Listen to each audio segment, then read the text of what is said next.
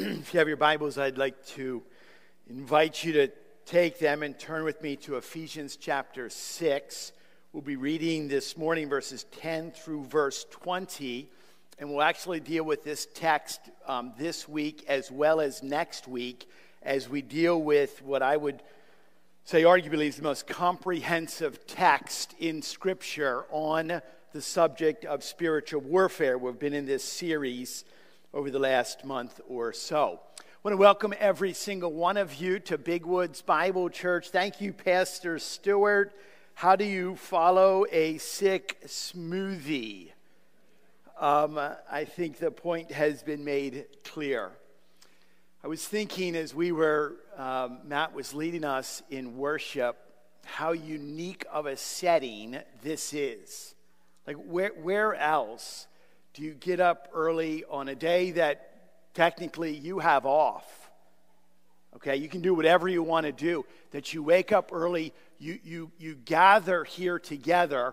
What other setting do we stand up, pray together, and lift up our voices in song and praise? And it's all focused on the Lord. It's, it's not about us, it's not about you. Like, what other setting does that happen?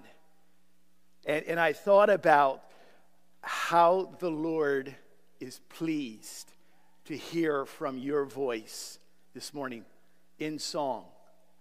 How, how it delights, how it thrills our, our Heavenly Father to know that you've gathered with His Word, His perfect Word, and you have that opened up and in a sense, we're all ready. I'm ready as we lean in and we're like, Lord, I, I need to hear from you today. There's something beautiful, beautiful about the gathered body of believers in this setting. And I just want to want to remind you of that. Um, and I'm just thrilled that we have just, just these few moments together to listen to what He has for us as we, we have to be on point, particularly as we've been dealing with this particular subject of spiritual warfare. Uh, I can't believe it's, it's December already. And I was thinking this week, um, and how we love this time of the year is I'm, I'm, I'm literally like hanging on my roof, leaning over to put our Christmas lights on. And, and it's freezing cold, and those little stupid little plastic clips that keep breaking. And I'm like, I love this time of the year. And I'm thinking how, how I can work with one hand, but I'm holding on so I don't slide off. I'm, I, I, I, need to, I just need a ladder is really what I need. But, but I was thinking, as much as I'm holding on, that's, that's how much, that's, that's how we're to be holding on to the Lord and His word for us in a crazy, slippery, and dangerous world. Let's pray. I, I need, I have, I have a word from the Lord this morning that I am excited about. I love this text. Would you pray with me as we um, approach the throne together? Father, I thank you. I just, I'm amazed at your goodness to us, that you allow us to gather another day like this. I, I thank you for every single person that's here and or that our, our desire is that you would be pleased with the sacrifice of our worship to you. And Lord, in response to that, that you would now reveal yourself to us. Lord, and I plead for help.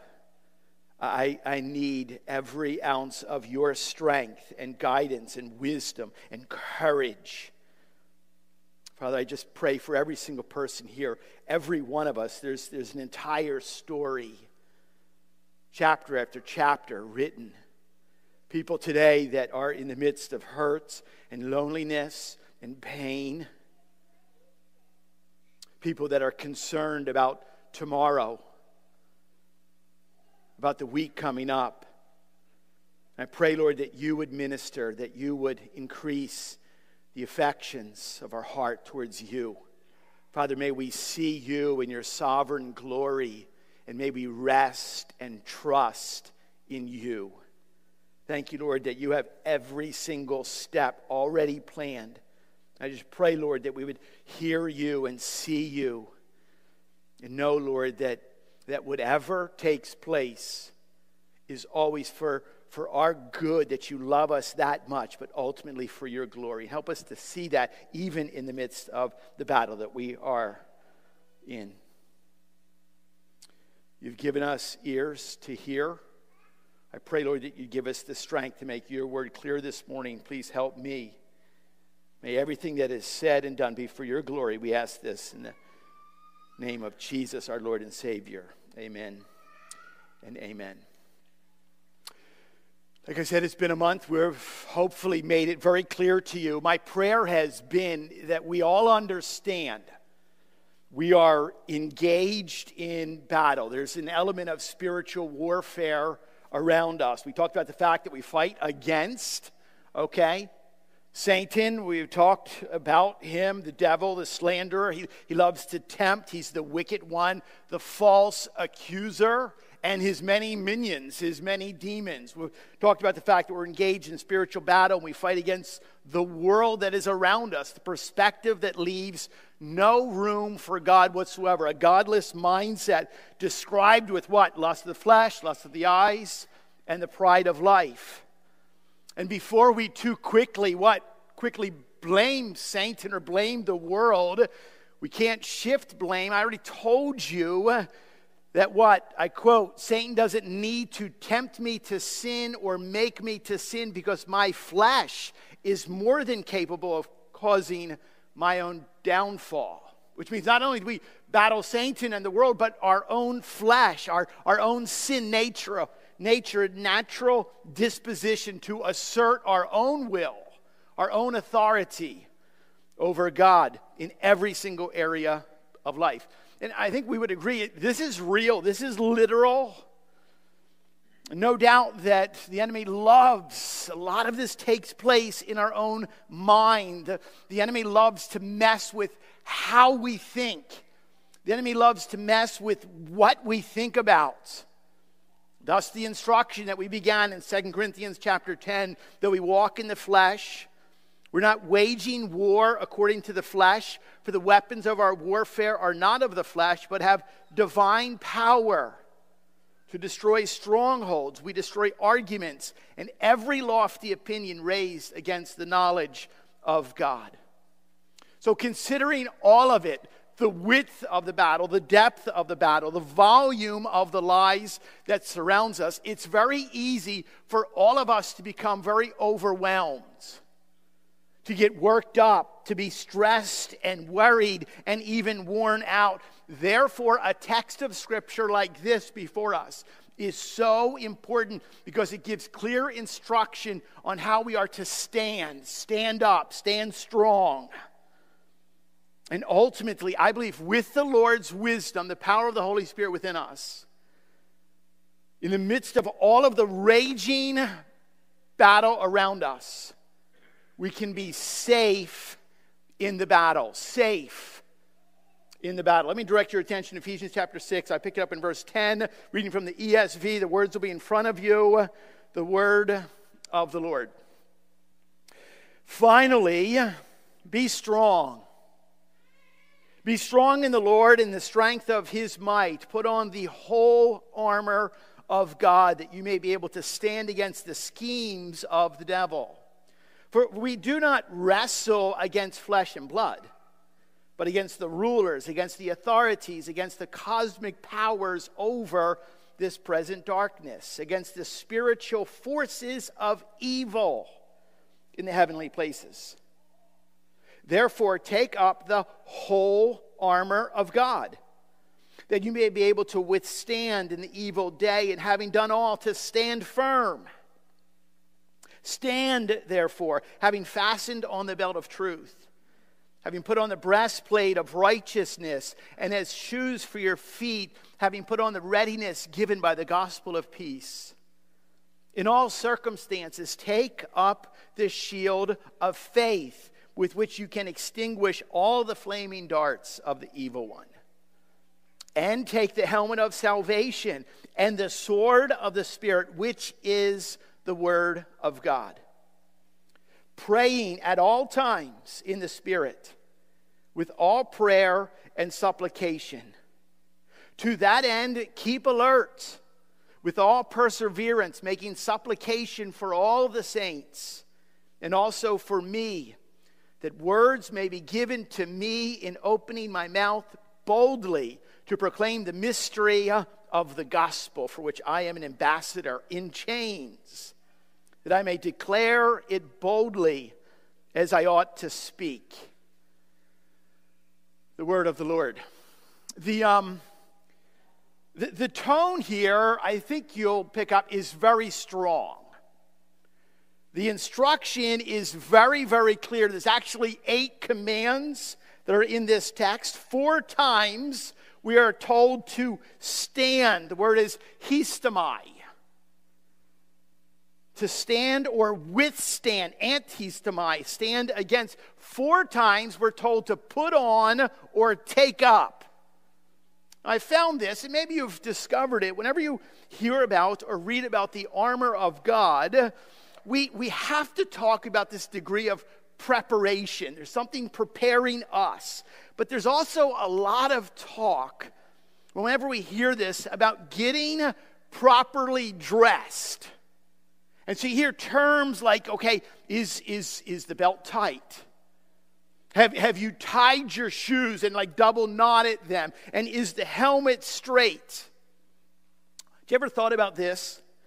How do you, how do you put on something? How do you take up something when you cannot see it?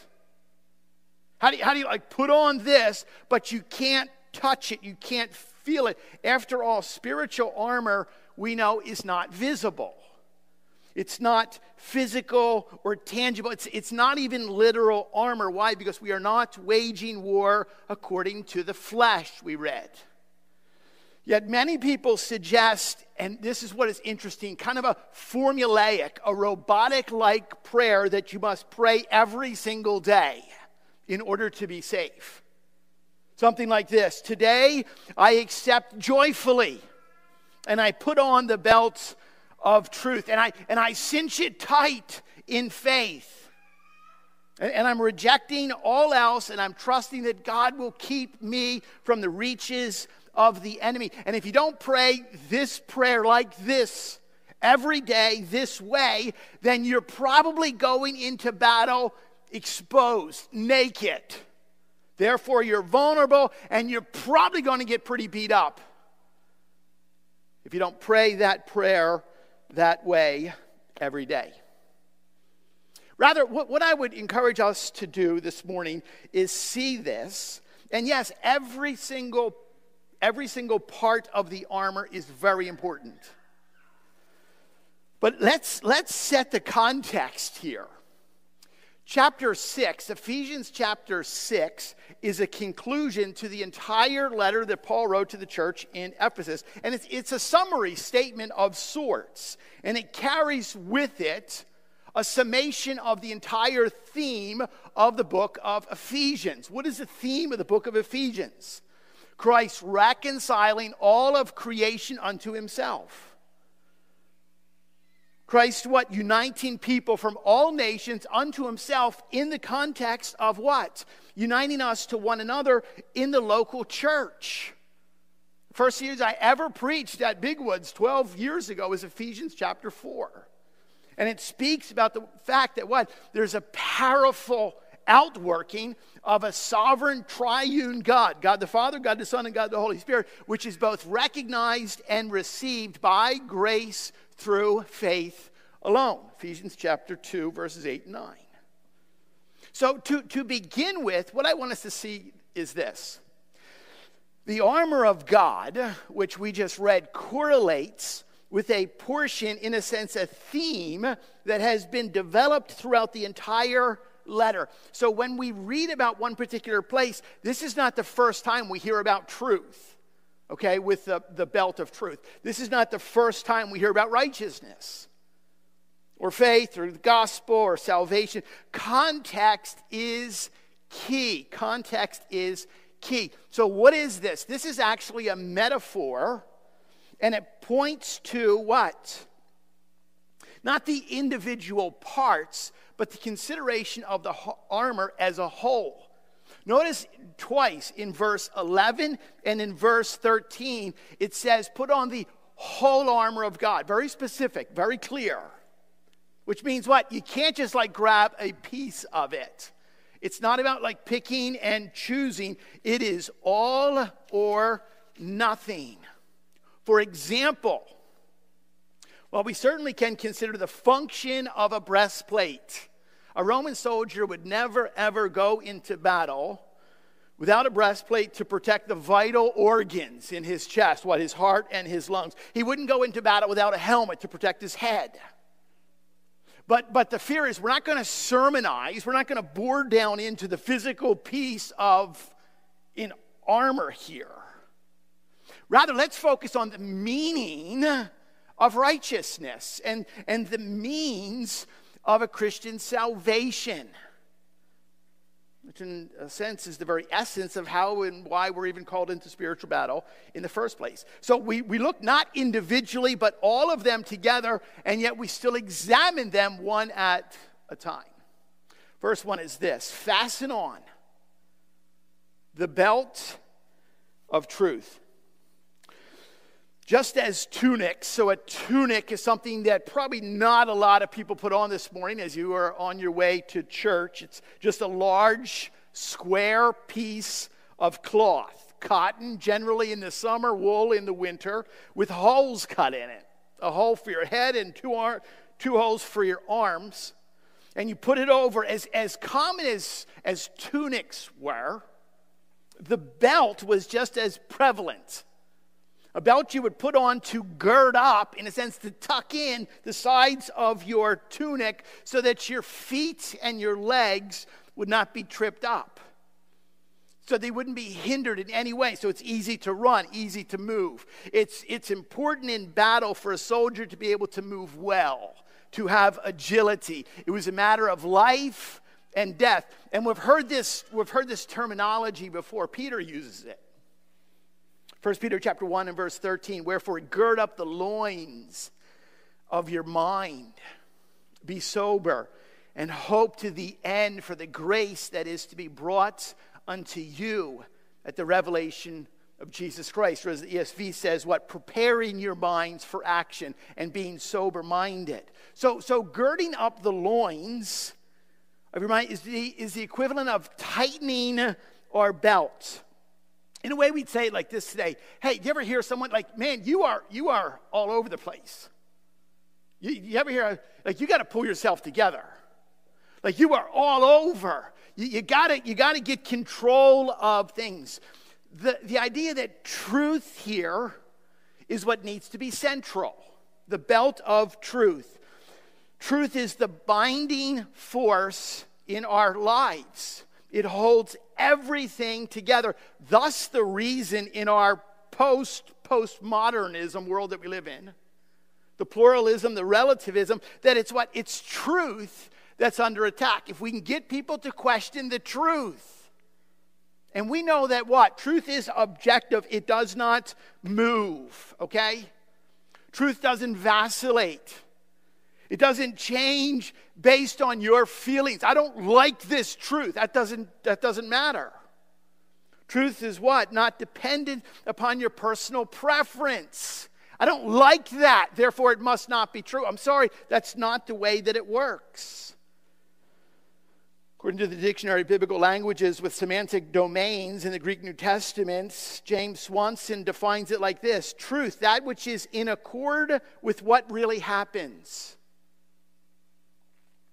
facts that correspond to a reality, whether historical in the time and space continuum or in an eternal reality, not limited to historical fact.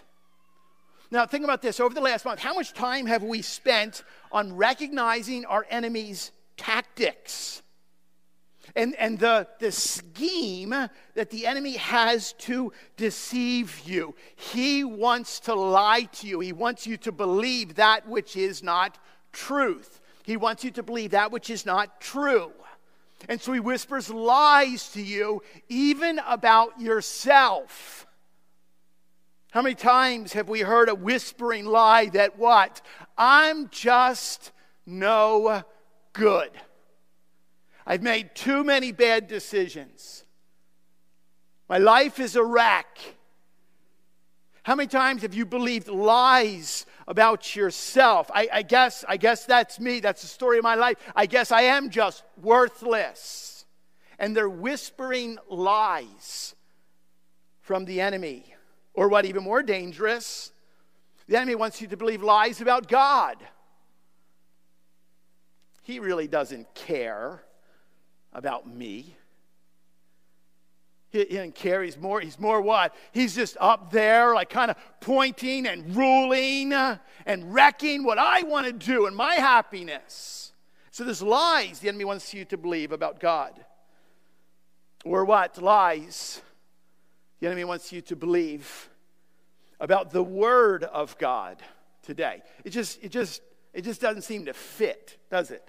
Not, not, not with what we're hearing. Like this, this can't be in light of what we are hearing. Now, I, I would hope and I think that as a church that, that stands upon the gospel and we preach and teach and we teach our, our little ones, I, I would hope that we're doing okay on understanding the truth, particularly in the major areas sacredness of marriage, exclusive between a man and a woman, the sanctity of life, all of life. I think we, we, we hold to that. I think we're doing okay when it comes to, or we teach our children about marriage and family and, and, and the lies the pervasive, the LGBTQ plus and, and, the, and the transgenderism that is being pushed. I would hope that we're holding to the truth on that. But, but I, am, I am shocked. I will tell you this. I am shocked at what people are still believing today as truth. This week I received a letter. the letter was um, 15 pages long, handwritten, single space, both sides of the paper, which means it's 30 pages long. I think personally, I've received a lot of letters in my life. I think, I don't know, I think it's the longest letter I've ever received in my entire life. Someone wrote to me thinking that as a pastor, I, I need to be more diligent and use the platform that is given to me to speak what they believe is so called truth. And in the letter, it, it, talks about, and I'll read a portion of it, that pastors need to be teaching their church today the truth that, that the Hebrew word for Donald in the Old Testament actually means leader and ruler and king the, the Hebrew word for Donald, and that the, the name John, Donald John, actually means one who provides protection. My, my, middle name is John, and it means honoring God. It's the same as my sister Joan, and her name's mean honoring God. And in, in the letter, it talked about the fact that I have to be promoting the fact that what it says in 1 Corinthians chapter 15 in a moment, in the twinkling of an eye, at the last trump, for the trumpet shall sound, and the dead shall be raised incorruptible, and we shall all be changed. In a sense, the essence is what?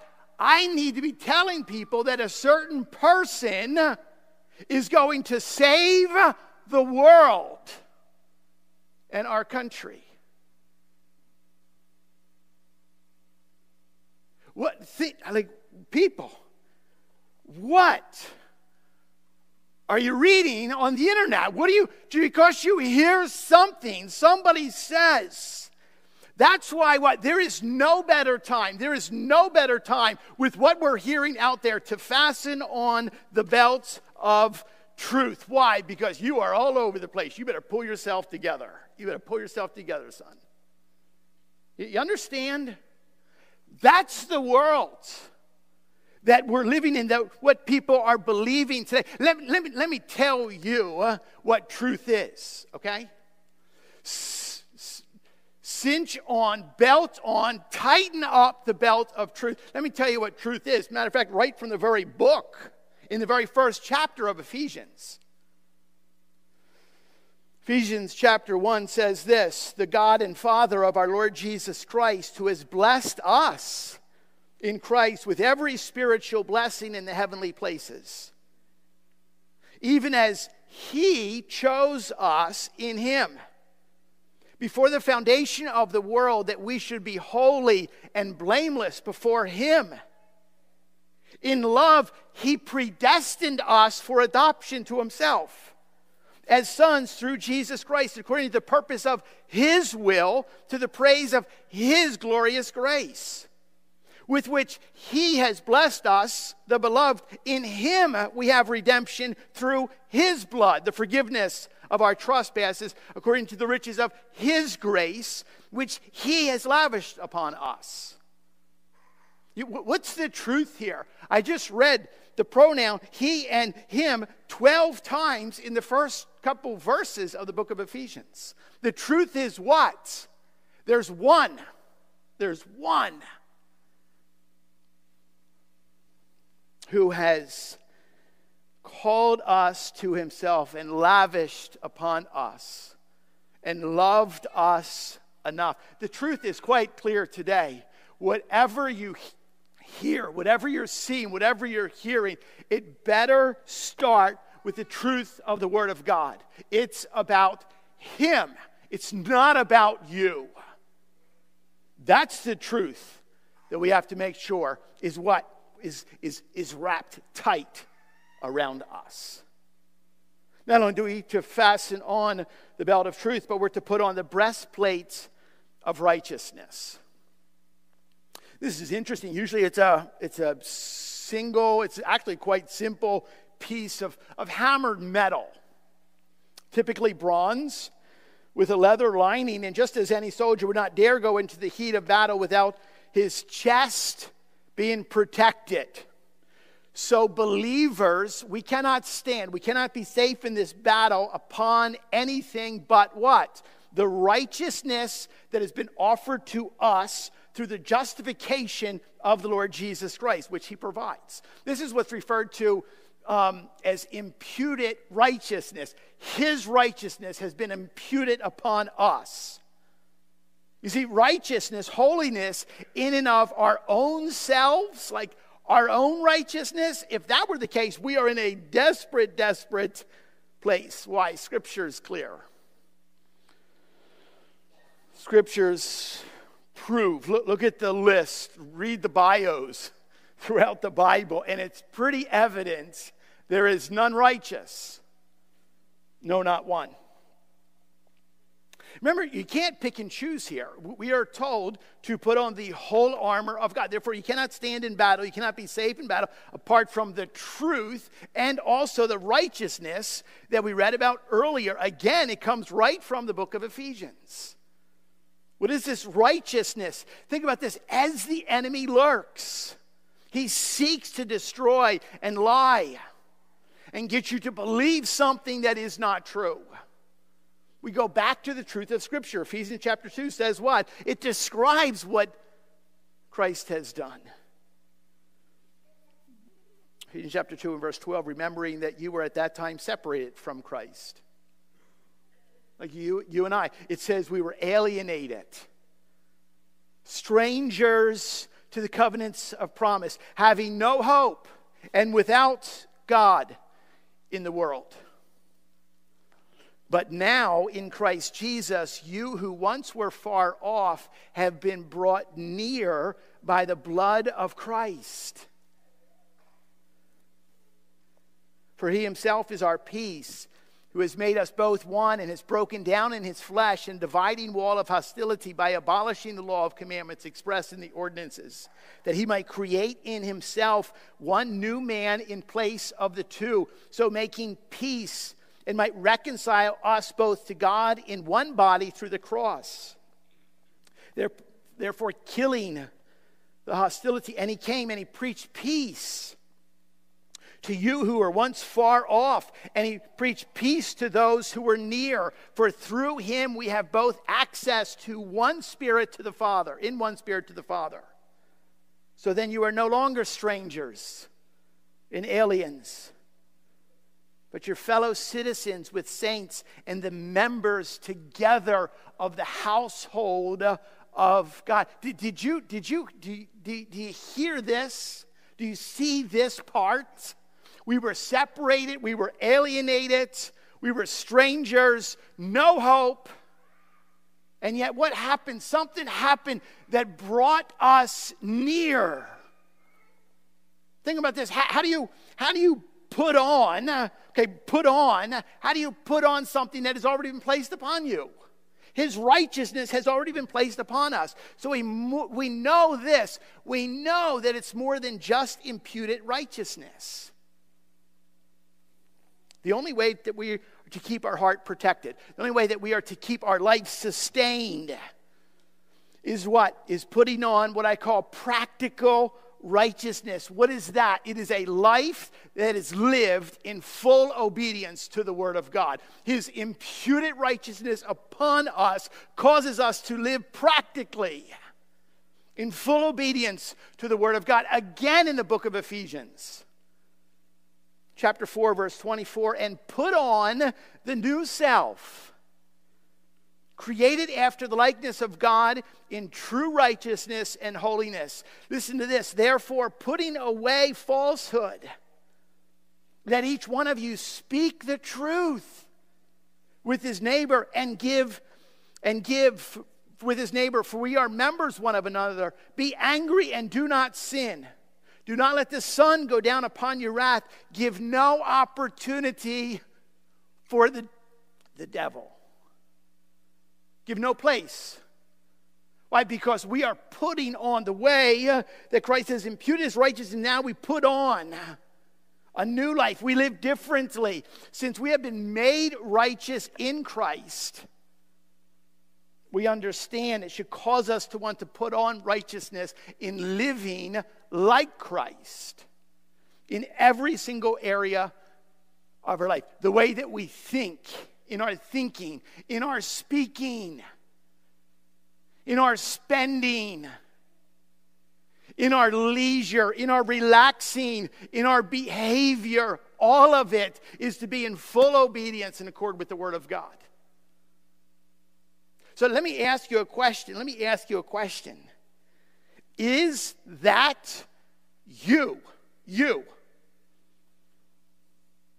A life lived that reflects the righteousness of Christ in every single area.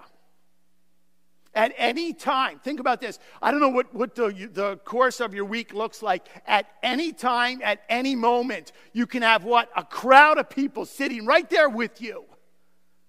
And they're like, wow, this is what righteousness looks like. This is what obedience looks like. Is that you? Does righteousness describe you. So let, let me tell, tell me a little bit about that person. Well, he's a righteous man. She's a righteous woman. Does righteousness define you? Sorry, we don't go there. We don't think that. We're not heading that direction because that's not right. You understand, because of the imputed righteousness of the Lord Jesus Christ, it causes us to live in practical righteousness just like He does. I hope. I hope that's you. And if it's not, if it's not, if you're like, yeah, that's that's that's not that's not how I'm being defined right now. Do not believe a lie of the enemy that says you are a worthless piece of garbage. Don't believe that lie. So, what, what, what do we do as what? As followers, we shine light in darkness. Let light shine in. So, the first thing that we do is we go to our knees today and we say, Lord, forgive me. I've sinned against you. I've sinned against my wife. I've sinned against my husband. I've sinned against my children. And then you go to the one Please forgive me. And what happens in that? We, we understand that we are declared righteous and we have been justified in the sight of God. And we live what? There is therefore now, present tense, no condemnation to those who are in Christ Jesus. You understand here why this is so key. Thirdly and finally, as shoes for feet, having put on the readiness given by the gospel of peace. New American Standard says having strapped on. I think it's descriptive as far as they were wearing sandals a lot. The old King James, I love this, is shod your feet, you horses. Shod your feet. The soldier must be able to protect his feet as he moves across every sort of terrain possible, whether or not it be what? In this setting, probably hot sand, oftentimes, deep mud, sharp rocks, frozen ice, and snow. Why? Because if you lose your footing, if you slip and you fall, and you're laying there, then let me just make it very clear you lose, okay? Then you're dead. The enemy wants nothing more than to find you laying there, laying out. What, what is, what is everything, everything that we do at this church what, what, is based upon what? Every decision that we make, every ministry, every step, step that we take is grounded in what? think uh, most, most of Ephesians chapter 3, I don't have time to read the entire chapter, is revealing what, what Paul calls the gift of God's grace. What is the gift of God's grace? Paul describes what? That he's, he's unworthy, but he's called to preach, and I love this the unsearchable riches of Christ. What, what, what is this? Like, what, what is the gift of God's grace? What is the unsearchable riches of Christ? What is it that we base everything upon as a local church? But the gospel of Jesus Christ, the gospel of Jesus Christ. Back one page in Ephesians chapter 3, it says this in verse 9 and to bring to light for everyone what is the plan of the mystery hidden for ages in God, who created all things, so that through the church, the manifold wisdom of God might, might now be made known to the rulers and authorities in the heavenly places. This was according to the eternal purpose that he has realized in Christ Jesus our Lord, in whom we have boldness and access with confidence through faith in him. So, what? I ask you, do not lose heart. Oh, this points us we have spent a month, and I know Christmas is coming and we'll get to the manger, okay? We will get there. But we have spent a month in spiritual work. We have looked at and learned about what? The great tempter and the great taunter, the father of lies.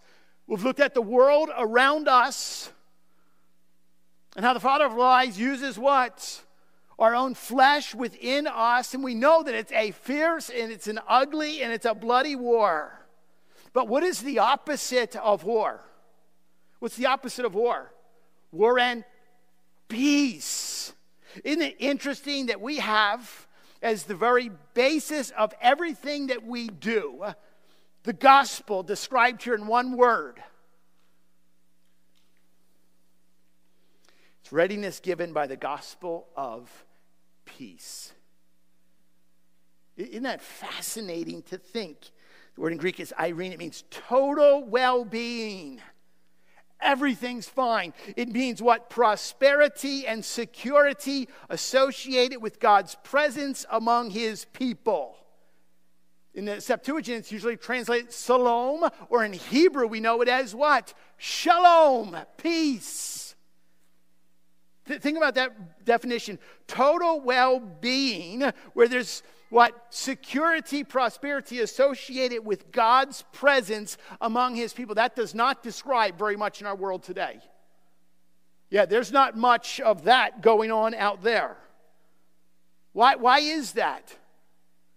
Let me tell you why. Because the enemy loves chaos.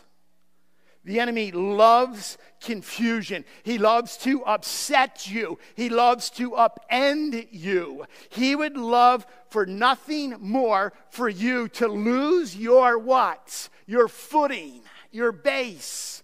He would love for nothing more for you to slip and fall.